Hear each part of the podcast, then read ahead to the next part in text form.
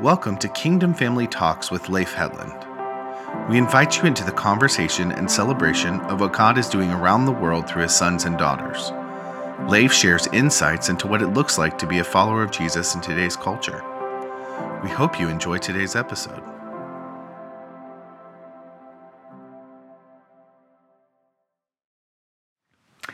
Well, hello everyone, and welcome to Kingdom Family Talk.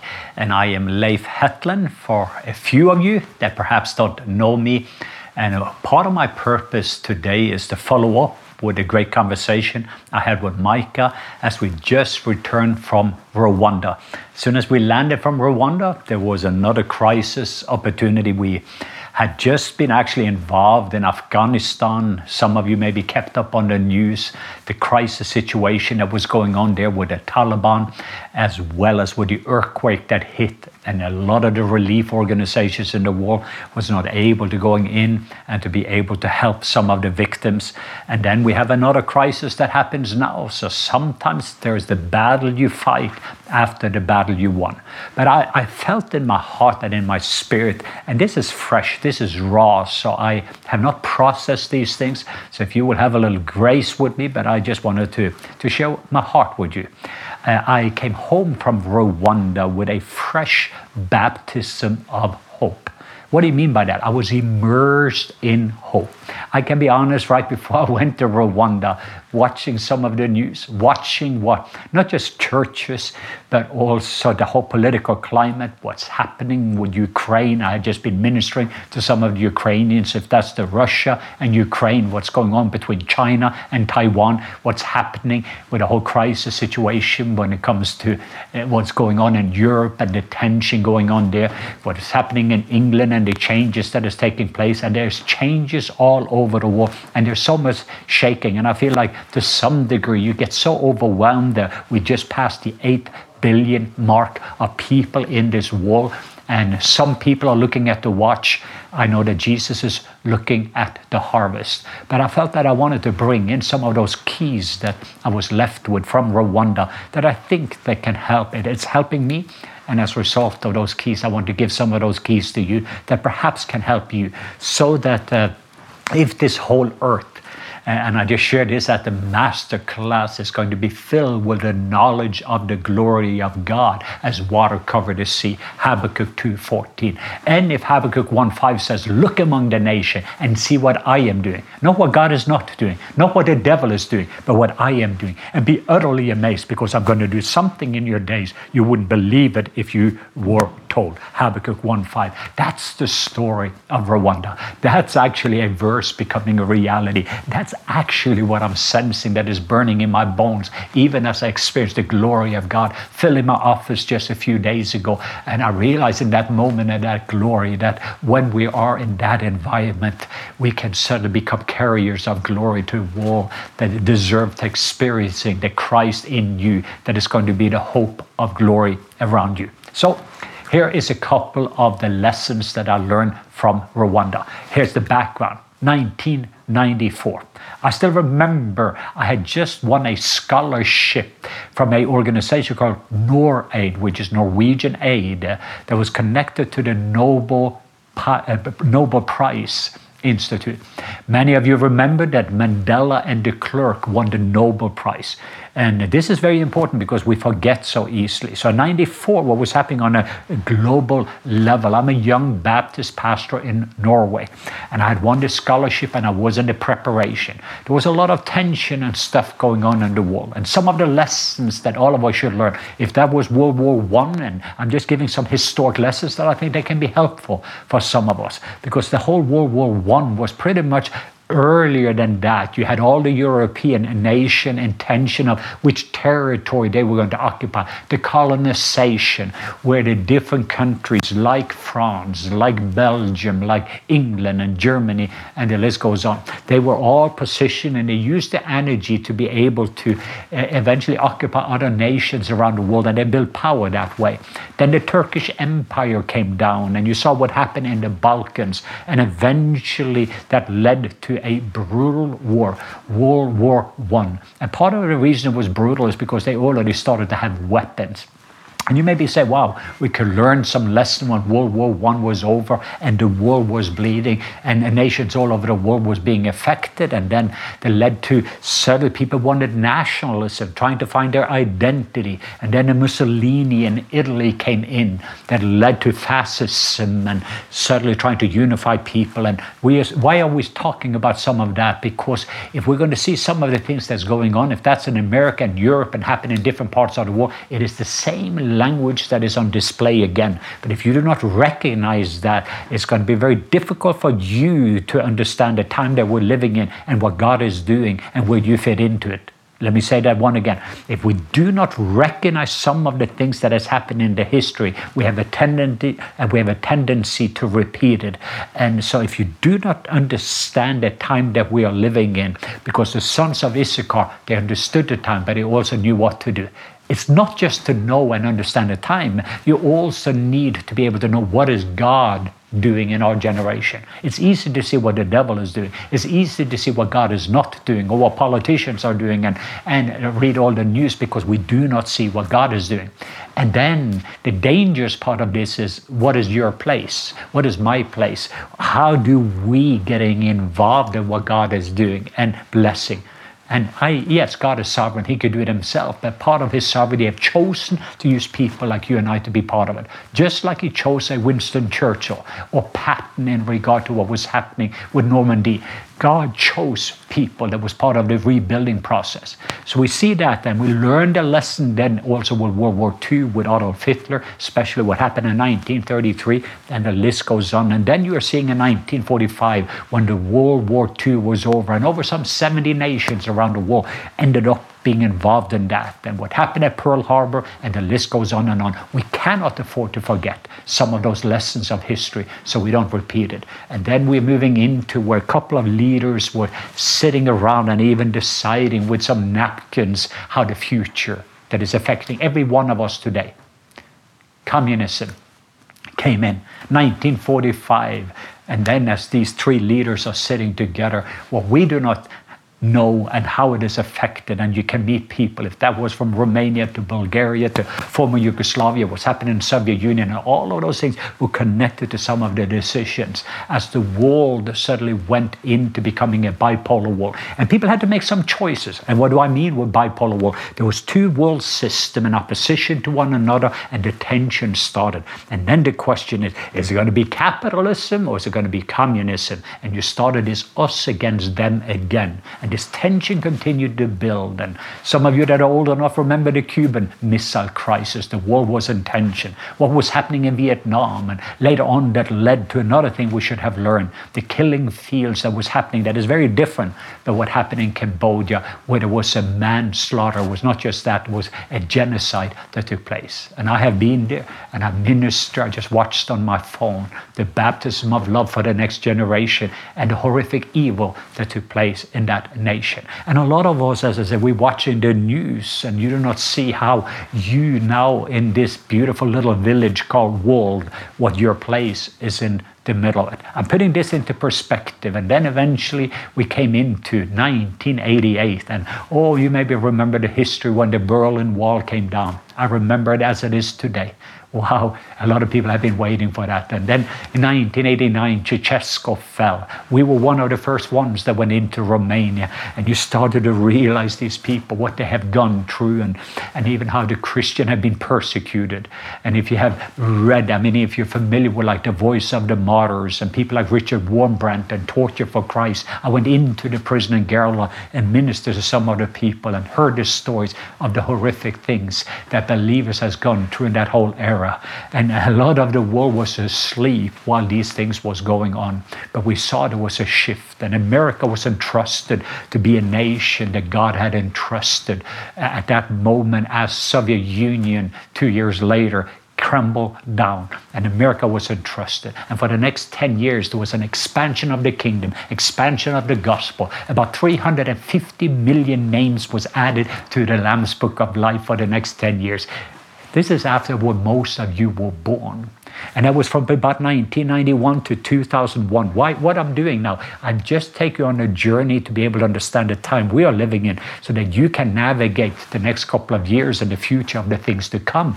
Because if not, when you are watching the news and you see what's going on, that you as believers with a spirit of discernment when you're waking up in the morning, that you know how to intercede. You know how your tears can affect the weather pattern and it creates clouds that can produce rain if you understand the time knowing what God is doing and knowing your place in it. As prophets, you will know how to be able to coming into an alignment with what God is doing, not what the enemy is doing. So I'm just saying that as a little history lesson for some of us that are world uh, changers and history maker that are called to be able to make a difference. So this led through that season where in 1994 in Rwanda, that was during that time period, we saw the apartheid system in South Africa that fell in 1994 after the horrific evil that has been going on there. And the world was so much focusing on that because that we forgot about what was happening. We forgot about what was happening in Rwanda. So we get to 1994, where the war we were watching, this is in the middle of the harvest time.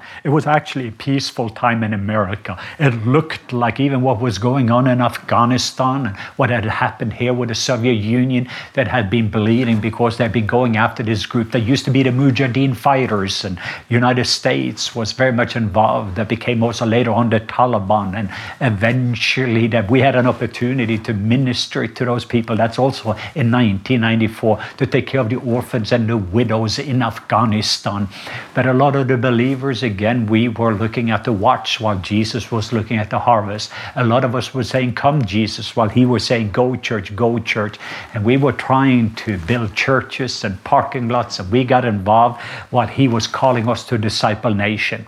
So this was in 94 when we saw the apartheid system fall and we saw, and I had the honor of going into South Africa. But by April of that year, there's been brewing, and if you watch the years before, it was brewing in Rwanda, and most newspapers were distracted. They didn't even talk about it. There was just very few that spoke, and the ones that spoke, people were not listening because we were distracted. What is Rwanda and Hutsi and Tutsi? What does that have to do with me and what's going on in my life at that time period? This was so much was happening as I was a Baptist pastor in Norway Norway, watching the world trends and the world's news. So, what's happening in Afghanistan, what's happening in Rwanda and other parts of the world, we do not know always how that is about to affect us. And we do not know that we are, or am I my brother's keepers? Do I have a responsibility for us that are in the kingdom? Is there something that we are supposed to do? And I'm not here to give us a guilt trip, but I'm here to give us the kingdom responsibility to love this world that God loves so much that He will give His only begotten Son. My thing is that we can no longer we can no longer put our head in the sand and forget about what's taking place right around us. We do have to recognize some of the history that leads towards the destiny. So here we are, 94, started in April when eventually the mass slaughter started. And for the next hundred days, how could a neighbor turn against another neighbor? How did they build up such a hatred that suddenly in the next moment they dehumanized somebody that was different than themselves? How would they be able to create a slaughter that for one point almost one million people they was slaughter in Rwanda, where one group decided that the other group was of less value. And you said that's impossibility. I, I, just watched something in the last couple of years. If certain people were certain skin color, or certain people didn't even take a vaccine, or certain people, even the churches, were they dividing over it. It was the same language that I saw in 1994. And you said we would never massacre, we just angry or say certain things on our Facebook. But it was just interesting even to see the news media at the time period, how they fueled certain things, how they set it up, how they use cartoons. Only today we have a much more powerful media that is coloring this us against them mentality. And this is the most dangerous things for us in the kingdom, that orphan spirit that is still so real and especially among the churches. And then when 100 days was gone, a whole nation had been raped. They raped women even with HIV, and a whole nation was traumatized, and Rwanda was bleeding, and the world was bleeding, and including Bill Clinton being the president said that is the number one regret as he is looking back that the world didn't do something. The bureaucracy, what's going on in United Nations and other things, they had other priorities, and other people were being distracted, and that's one of the most dangerous things that the enemy is using as a tool for us to be distracted from what is taking place on a global scene, including 33 million people right now that are being flooded in Pakistan. We just get so overwhelmed, and whatever overwhelms us shapes us. So instead, well, we just become passive and we learn just to have enough ourselves, struggle with our own problems, our own issues, and we forget about the bigger picture and the bigger assignment, why we are here on the planet Earth. And suddenly, before we know it, the eternal is no longer our internal, and we start to live for temporary things. Make the story short, things started to happen, and in Rwanda, they started a slow healing process. And one of those people I talked about was Father Ubald in the middle of it. God only needs one person. He needs a Joseph. He needs an Esther. He needs a Nehemiah. He needs a Daniel. He just needs one person like you that will be a difference maker. Somebody that stands up in the middle of the injustice. Somebody like an Esther that was born for such a time as this. An Esther that's stepping in and saying, No, no, no, my people are about to be slaughtered. But also having a spiritual father like Mordecai that comes in and raises up somebody to learn protocol to stand before kings. Or I am dreaming to raise up those love ambassadors that can represent the king that looks like Jesus into all different environments. The problem was not Assad in Syria. The problem was not Saddam Hussein in Iraq. It is that we don't have an Esther inside the king's courts that can change the environments. And I am just sitting here today. Today is more me just sharing my heart of what I'm waking up in the morning, dreaming with Papa God, want to raise up love ambassadors that can actually be part of the future and the things to come. Because God is up to something very beautiful in the middle of all the darkness that is taking place. So some of the lessons that I learned there from Rwanda, as we now off after all these years, I saw a man like Father Ubald or Immaculate that we had an honor to have dinner. Few of those individuals, like the president of the country, God raised up someone that is making a difference. And I watched a nation healing. And while we were there in the front of our eyes, we saw trauma coming down, unity taking place, love winning, fear moving up, hope coming back to a nation, walking around in the street and feeling safe, walking around and seeing the joy on the children's faces, even among the poorest of the poor, and the majority of the nation is poor. I didn't see it as us against them. They had learned their lessons. They were no longer which tribe are you belong to. No, we are Rwandans. Oh, I want this global village in the world. There is no longer us against them. That's what's happening now in Ukraine. That's what happens in Washington, D.C. This is what's happening all over the world. Which tribe do you belong to? And you starts you actually starts to villainize the other one and you use the other one as an enemy instead of recognizing no if they are hurting i'm hurting and if they have an issue, I have an issue. We take responsibility because we are a global family. And there's a God that loves his world, including the Judas, including the, and you can go through the list of the different people that is part of the bigger family. So I am here just to encourage as I came from Rwanda and I saw the miracle key of forgiveness, what it can do. I watched people that they had in a horrific way, raped and murdered even in front of their eyes, and they were so traumatized. And they chose to receive the grace from Jesus to give something to someone that they did not deserve. And for you, that's your neighbor. For you, that's your friend, or the person on another political party, or the one that criticizes you on Facebook. I know that sounds very minor, but it's happening right in the front of our face. I choose that. I choose to give them what they don't deserve forgiveness, freedom, love. And then you are receiving what you don't deserve called love and unconditional forgiveness. And when you receive that, you're becoming what we call a minister of reconciliation that can represent God before people and people before God. You become a unifier. This is the prayer of Jesus, the last prayer of Jesus. That's what I saw was being answered in the front of my eyes as we went from a parish to parish in these Catholic churches, where still, as you say, people survived with one another, but they still didn't thrive. Still was scarred from that, but decided we're not going to fight against each other. And at the same time, but they needed to heal and they need to become one because Jesus prayed that we're going to be one just as He and the Father is one. Oh, that was his prayer. Father, Father, I have declared your name among them, and I will declare that the very love, Father, that you have towards me, that love is going to be in them. The love the Father had toward his broken world that he would send his only begotten Son, but also the love the Son had. Wow, that he would leave heaven, leave perfection, to come down to this earth and say, I know what you deserve. You are a murderer. Barabbas, I know what you deserve, but let me take your place so that you can become free.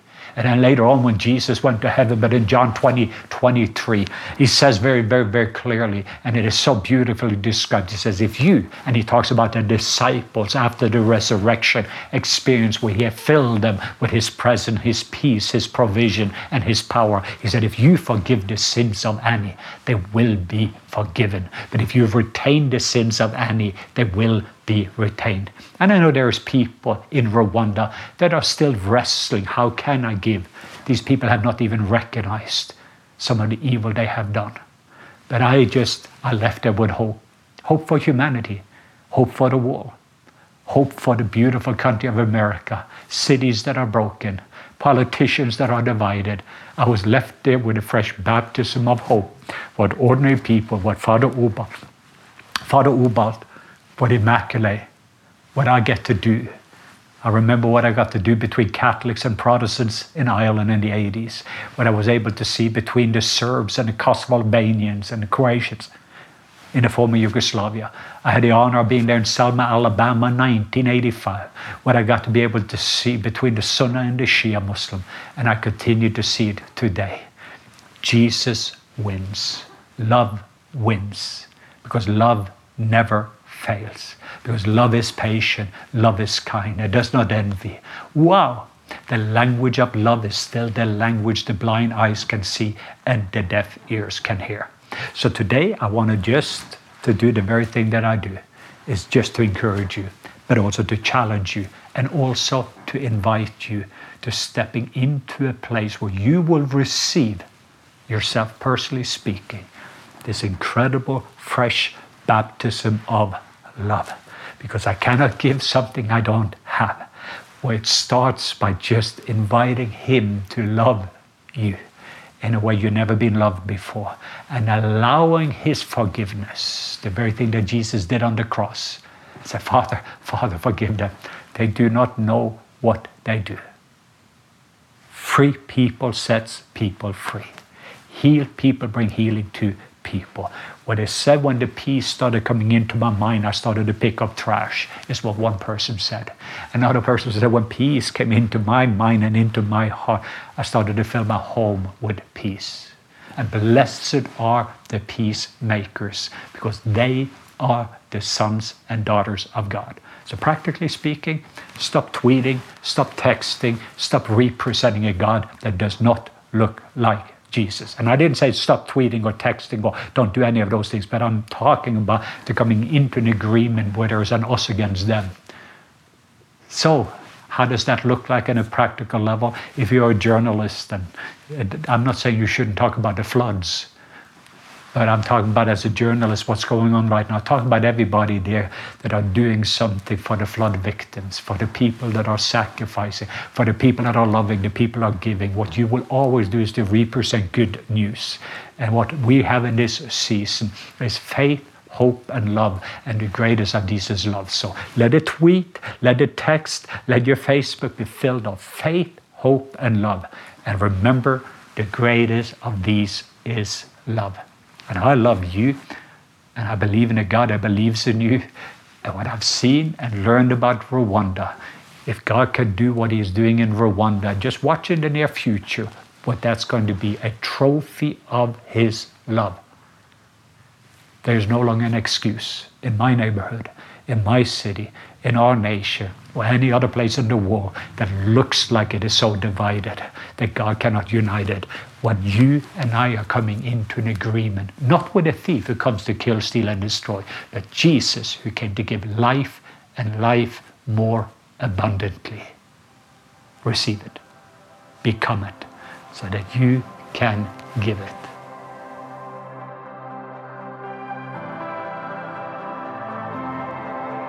Thanks for listening.